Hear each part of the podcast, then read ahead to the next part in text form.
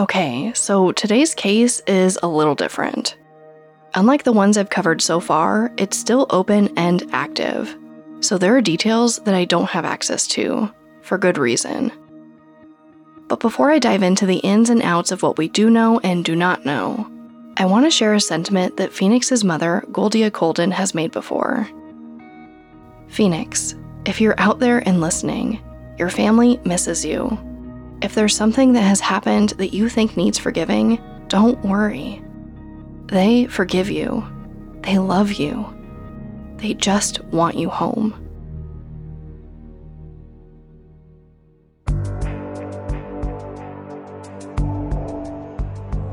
I'm Sarah Turney, and this is Disappearances, a Spotify original from Parcast. Every Thursday, I'll discuss a new missing person case ripped from history. I want to better understand the many reasons people disappear and the impact their absences have on those left behind. Today, I'd like you to meet a twenty-three-year-old woman who disappeared from Spanish Lake, Missouri in December two thousand eleven. Ten years later, we still don't know if she left because she wanted to or if she became the victim of a terrible crime. Her name is Phoenix Colden.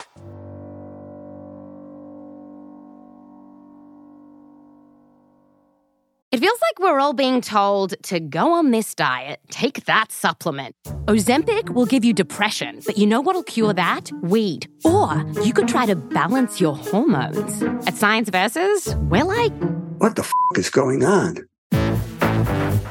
Forget the crap online and listen to Science Versus. Just the facts. Oh, and a bunch of stupid jokes. What is a ghost's favorite fruit? Blueberries. That's Science V S. New season out on Spotify soon. When something as painful as a disappearance happens, it's natural to want to find something or someone to blame. But when it comes to Phoenix Colden's story, it's hard to know where to start or who to believe.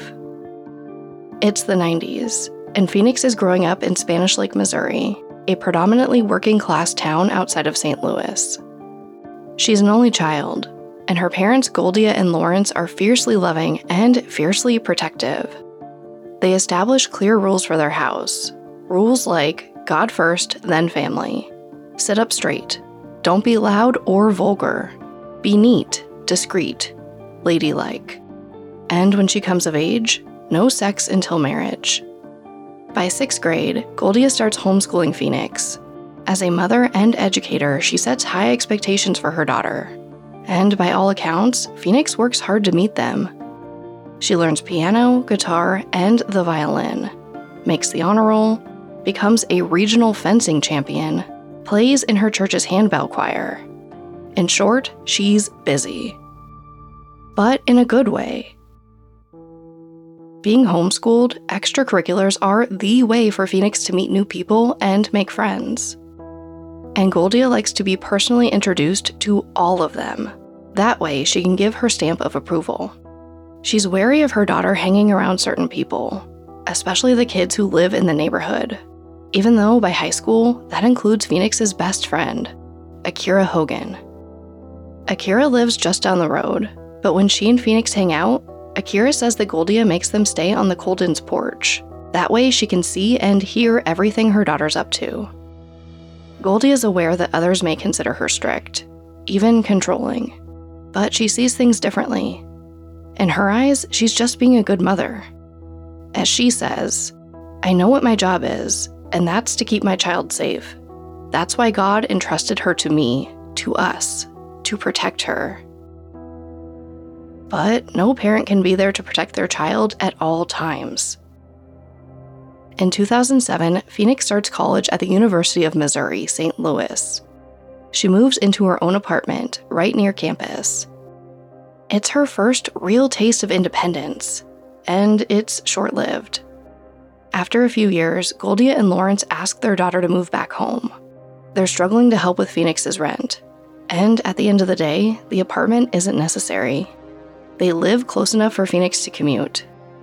So in May two thousand eleven, Phoenix moves back to her childhood home, and she stays there for the next seven months. And from what I can gather, at least from Goldia's perspective, nothing of note happens until it's eleven a.m. on December eighteenth, two thousand eleven, and Phoenix is driving to church with Goldia. Goldia and Lawrence's car has been in the shop recently, so they've been relying on their daughter for transportation. Phoenix doesn't sit with her mother during Mass. This is a recent development. Every Sunday, Phoenix has been inching further and further away. Until today, she sits in an entirely different pew, two rows behind her mother. Goldia says she doesn't quite understand why. After the service ends, Phoenix and Goldia drive straight home, arriving sometime before two p.m. Shortly after, Phoenix goes outside. She plays some basketball in the driveway, takes a phone call in the car. Normal behavior. Then, around three oh five p.m., the Coldens see their daughter's black nineteen ninety-eight Chevy Blazer S U V back out of the driveway and pull away. She's not dressed for anything in particular. She's wearing tennis shoes, a dark hoodie, and gray sweatpants with her school's initials running down one leg.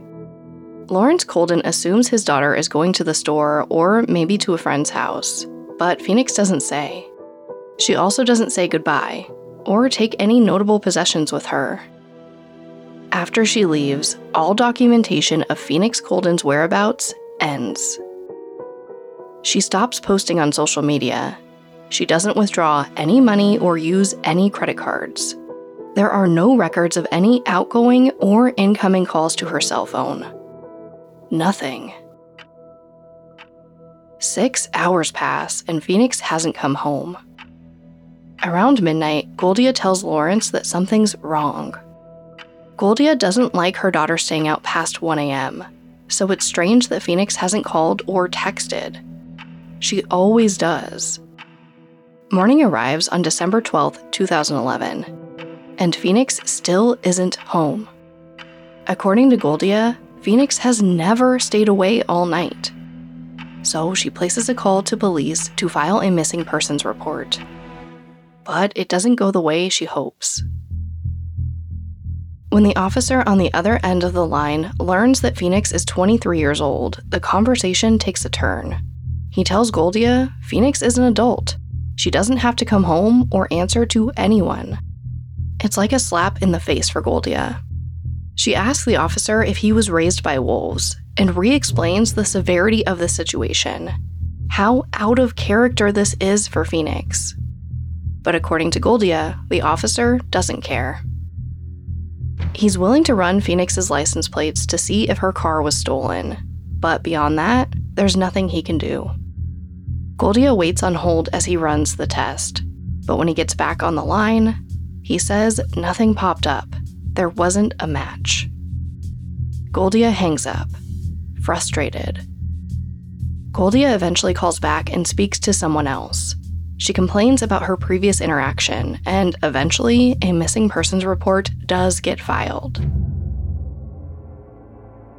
I just want to say, the moment someone is not where they're supposed to be, whether that's work, school, or just not returning home, like in Phoenix's case, you can report them missing. If the first officer doesn't take the report, just like we saw in this instance, try again. I don't know how long that process actually takes for the Coldens, but Goldia and Lawrence spend the next two weeks hanging homemade missing person flyers around town. They contact local hospitals to see if anyone has seen Phoenix. They're convinced something is wrong. If their daughter didn't come home, something bad must have happened to her. The holidays come and go without any news or evidence. At the end of December, Phoenix's Christmas presents are still under the tree in the Coldens' foyer, wrapped in bows, waiting for her return. And the world rings in a new year before anyone realizes that Phoenix's car was found weeks earlier, abandoned, in a different state. As a reminder, Phoenix backed out of her driveway around three oh five p.m. on December eighteenth, two thousand eleven. Less than two and a half hours later, at five twenty-seven p.m., Officer Kendall Perry received a dispatch call about an abandoned vehicle. It had been left near ninth street and Saint Clair Avenue in East Saint Louis, Illinois, about a thirty-minute drive from the Coldens' home in Spanish Lake, Missouri. Perry arrives at the scene within ten minutes. He sees a black nineteen ninety-eight Chevy Blazer sitting in a traffic lane, unoccupied, about a stone's throw away from Interstate seventy. Perry assumes the driver ran out of gas. It wouldn't be unusual for the area.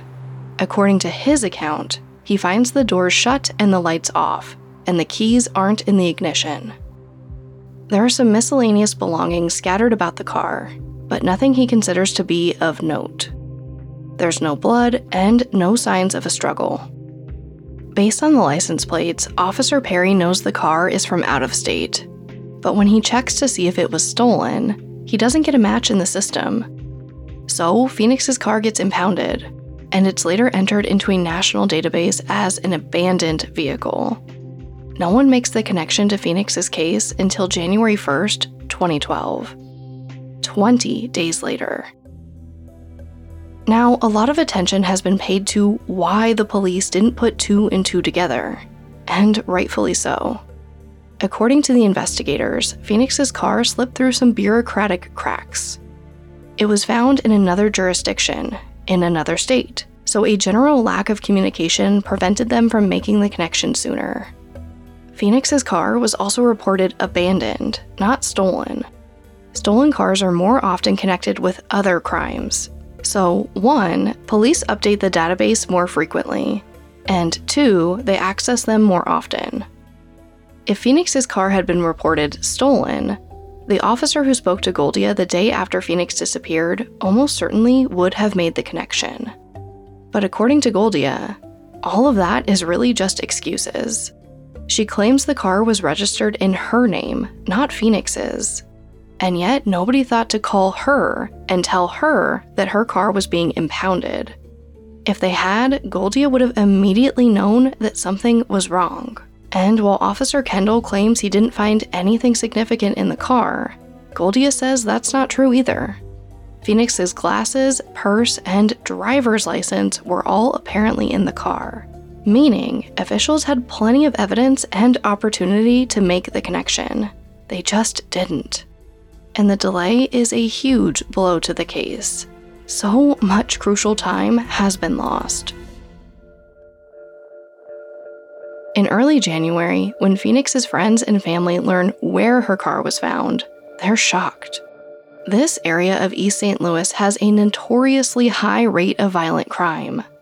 Interstate seventy, the closest highway, has been called the sex trafficking superhighway of the world. One friend later comments that he doesn't know why she would be going to East Saint Louis unless it was to get drugs. But that's not Phoenix, he says. Ultimately, the Saint Louis County Police Department sends a crime scene unit to process Phoenix's car. According to Officer Benjamin Granda, they run full forensics and find no indication that a robbery or theft took place. The only fingerprints found in the car belonged to Phoenix and her parents. Now, up until this point, the Coldens have had no luck getting media coverage of Phoenix's disappearance. But a journalist and local news anchor at Fox two named Shondrea Thomas eventually reports the case. And here's where the story really starts to get murky. According to Shondrea, she reports the facts of Phoenix's case as they're given to her. She's told police found Phoenix's car with the driver's door wide open, the keys in the ignition, and the car still running. So that's the story that airs on local news. Eventually, the details get republished so many times that they become the story. The only story. Years later, Shondrea Thomas interviews Officer Kendall Perry, the guy who found Phoenix's car, for an Oxygen special on the disappearance. It's the first time she hears his version of events, that the car was turned off, all the doors were shut, and nothing seemed all that unusual. Shondrea is stunned.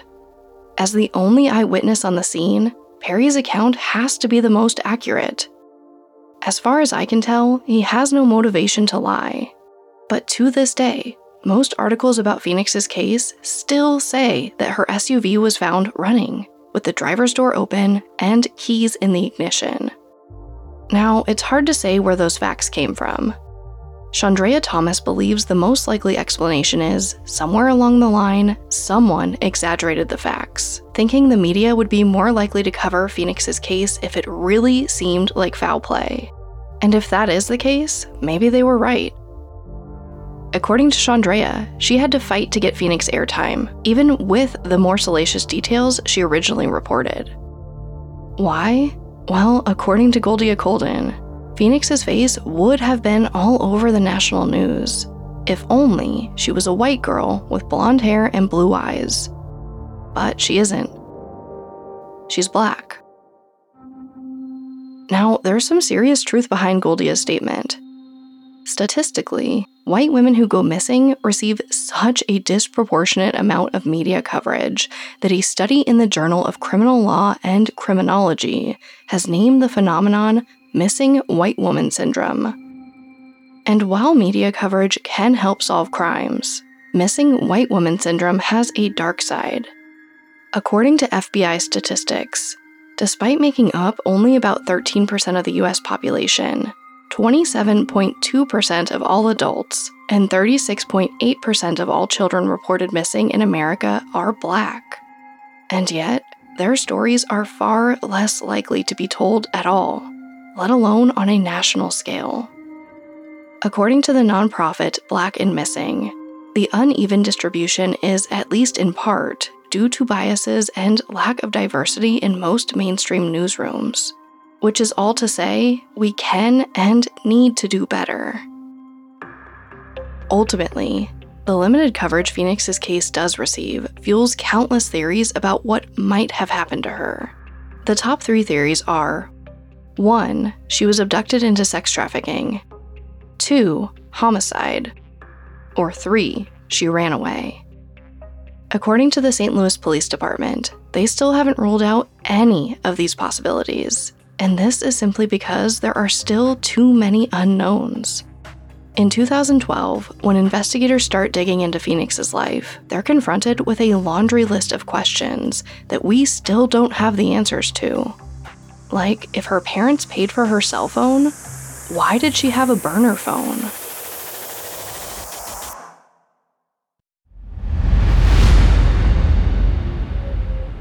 In January twenty twelve, weeks after Phoenix Colden's disappearance, investigators finally begin questioning Phoenix Colden's closest friends and examining her phone records. They find out Phoenix had a boyfriend. Most sources refer to him as Michael B.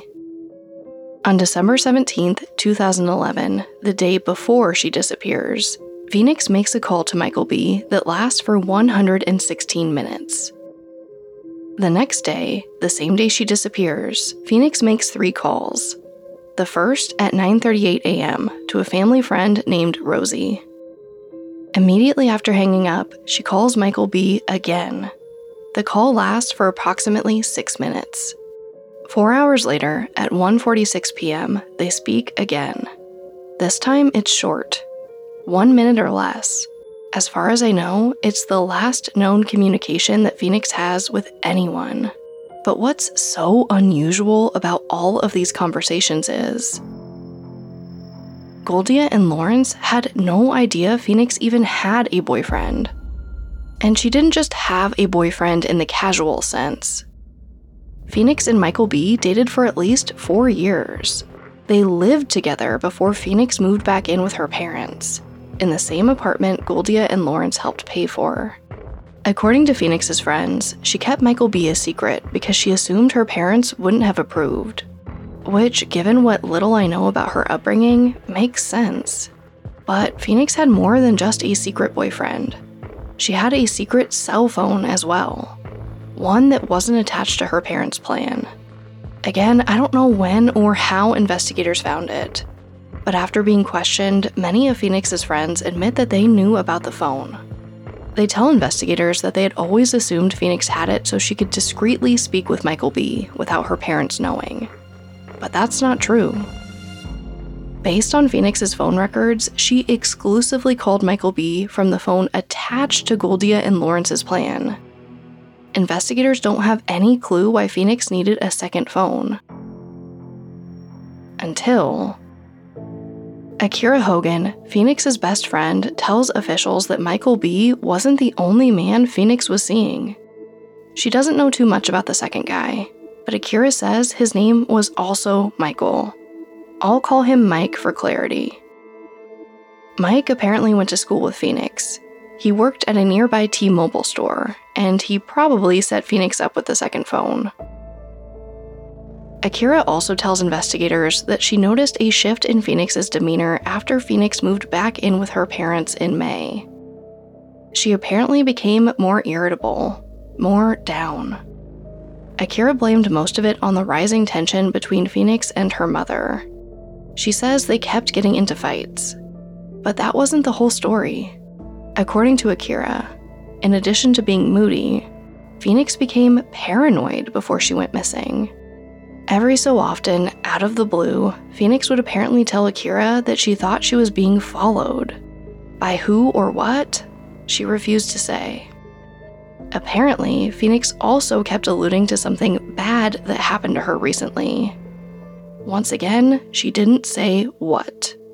But as a result of Phoenix's behavior, Akira and Phoenix's friendship started to fracture.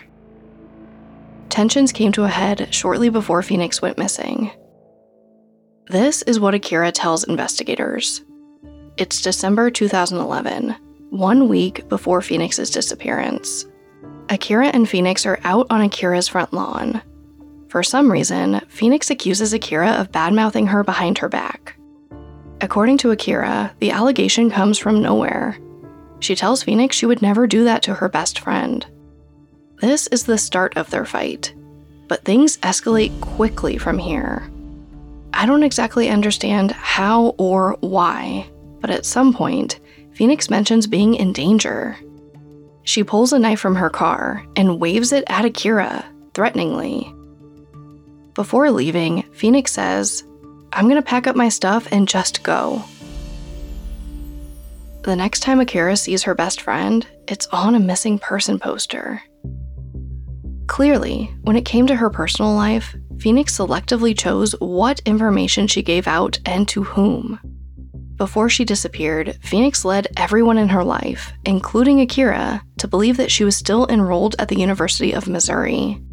But at some point, investigators learn that she never registered for her fall semester, which leaves Phoenix with a lot of unaccounted for free time in the months leading up to her disappearance.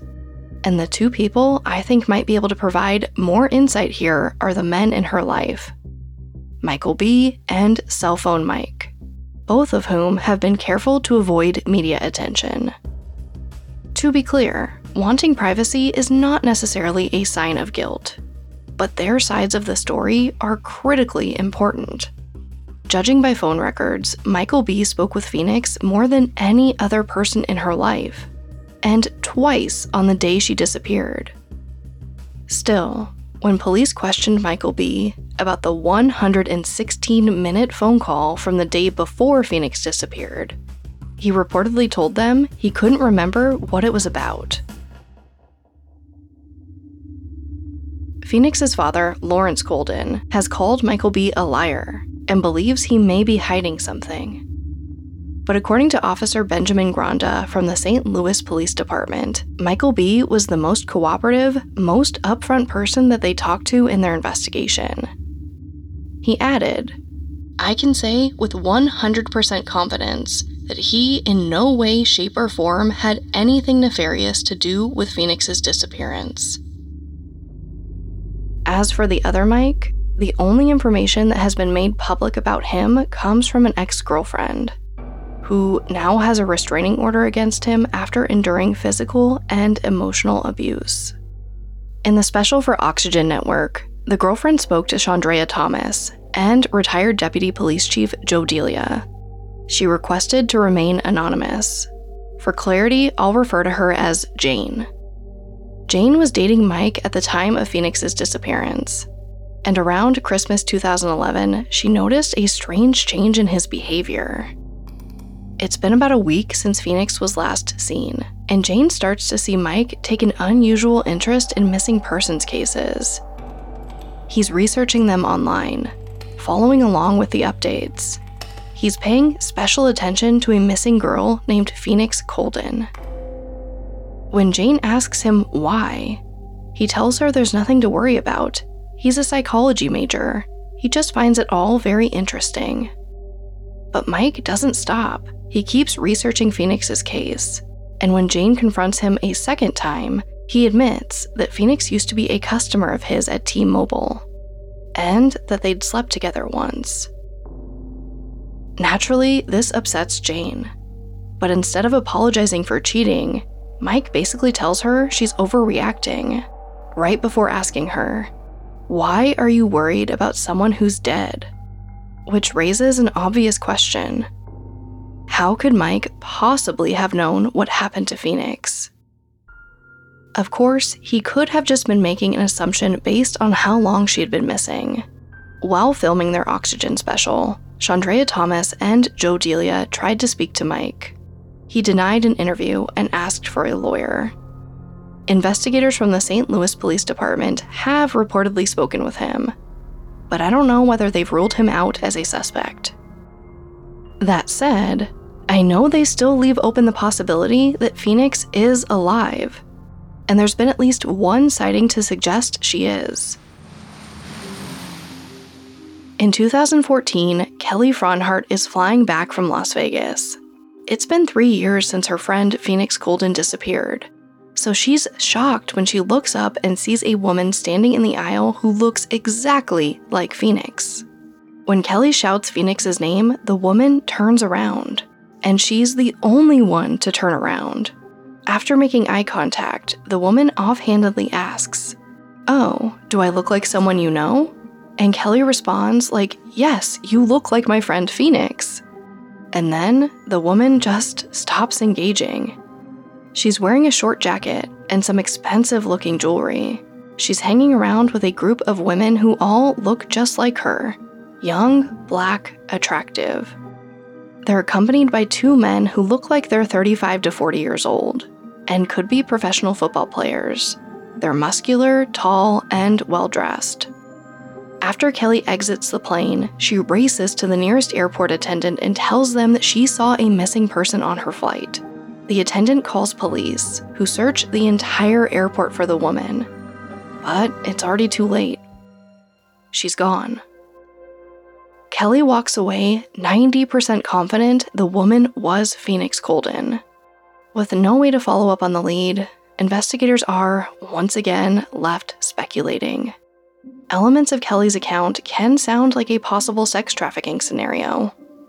But without more to go on, and without knowing if it even was Phoenix on the plane, it's all just guesswork. Theories.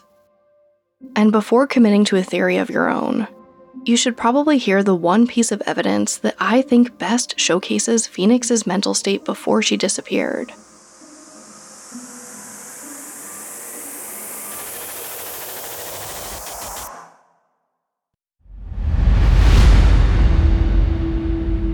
In November two thousand eleven, about a month before Phoenix Colden disappears, she records a video of herself talking on her phone in the car. The shot is mostly just her face. Her almond-shaped brown eyes, hair dyed slightly red, piercings running down each ear. She periodically looks out the window, and she definitely looks paranoid. With tears welling in her eyes, she addresses the camera. I don't have access to the full video, so instead of playing it, I'm going to share with you what I consider to be some of the most compelling, and maybe telling, quotes. I probably would have been in a better situation if I would have stuck with how I used to be. I feel so stupid because I let myself go a little bit. I want people to take me seriously. The only person that won't let me down is me. I can't remember a time that I was happy. Last time I was genuinely happy. I just want to be happy.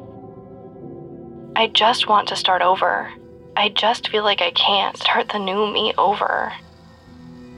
According to those closest to her, Phoenix never made a habit of recording herself, and many are surprised by the vulnerable, scared young woman who appears in the video.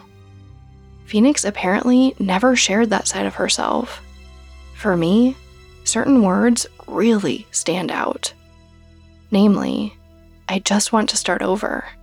They echo what she tells Akira later on, before they stop speaking. "I'm gonna pack up my stuff and just go."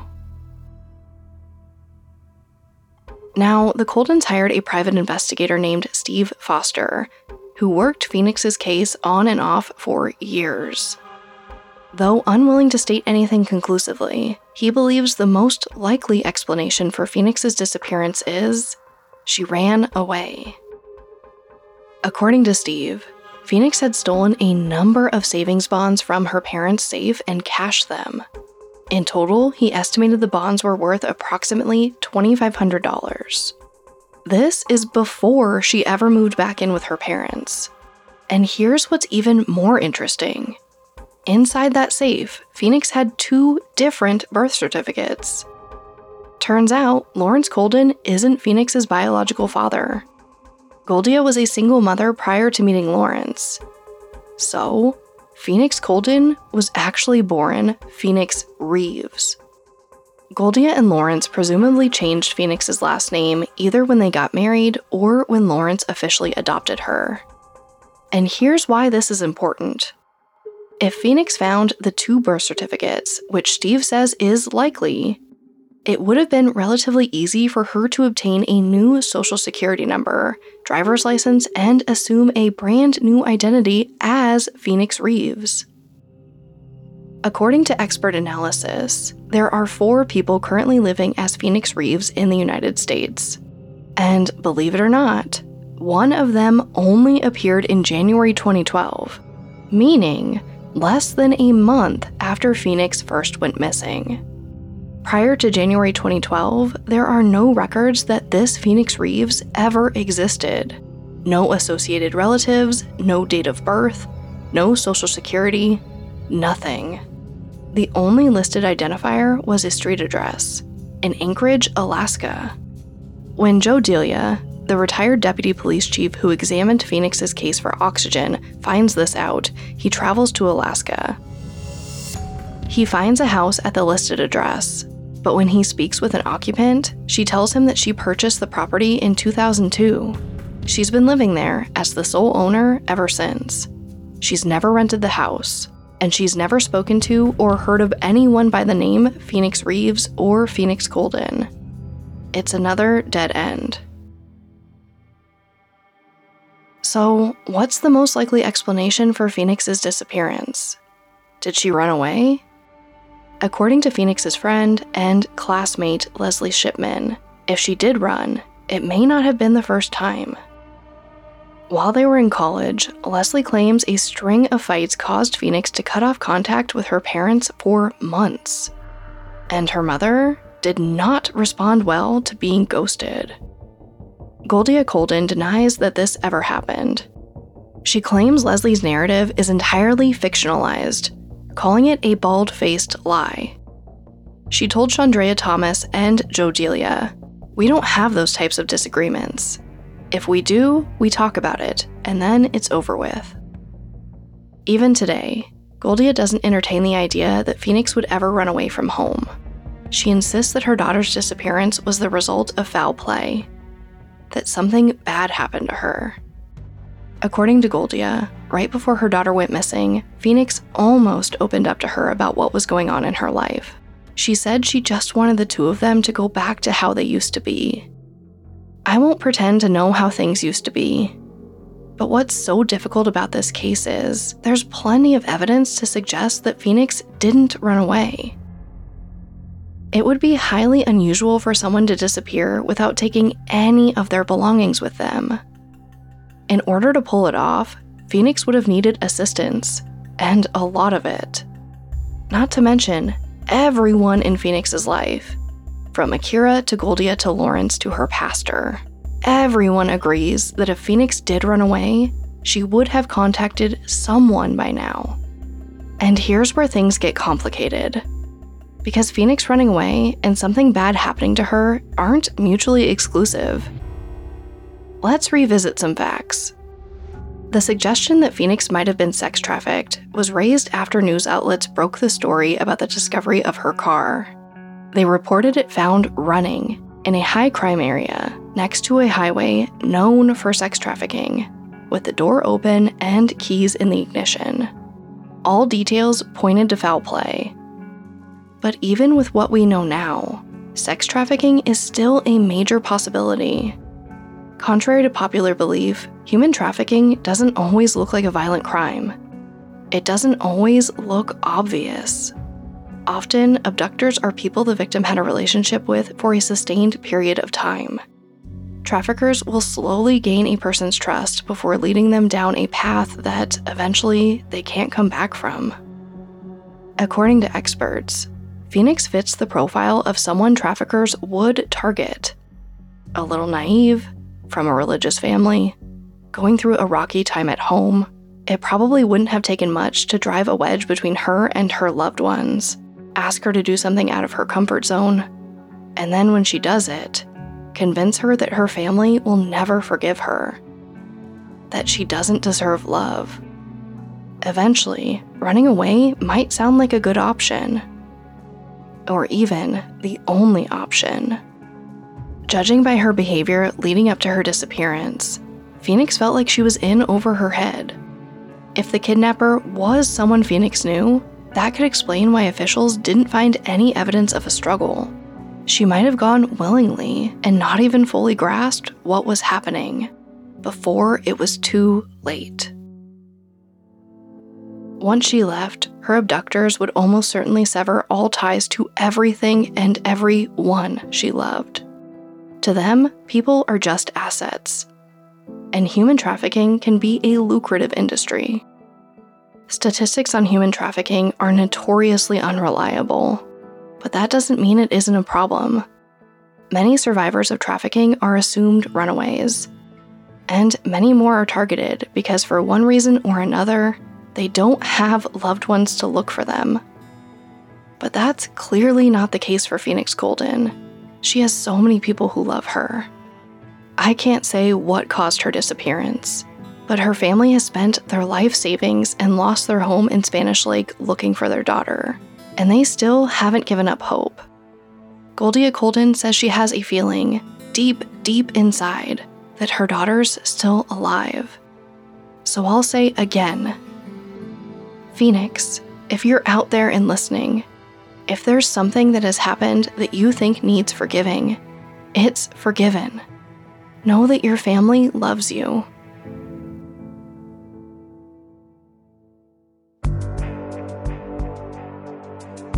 If you have any information on Phoenix Colden's disappearance, please call Saint Louis County Police at three one four, eight eight nine, two three four one. Next episode. In nineteen thirty-eight, one of the world's most important nuclear physicists disappears from fascist Italy without a trace. A year-long search turns up one fact. Wherever Ettore Majorana is, he doesn't want to be found. Thank you for listening. In the time it took you to listen to this episode, thirty-five people disappeared in the United States alone. For more information on cases like Phoenix Colden and what you can do to help, please visit the Black and Missing Foundation at b a m f i dot org.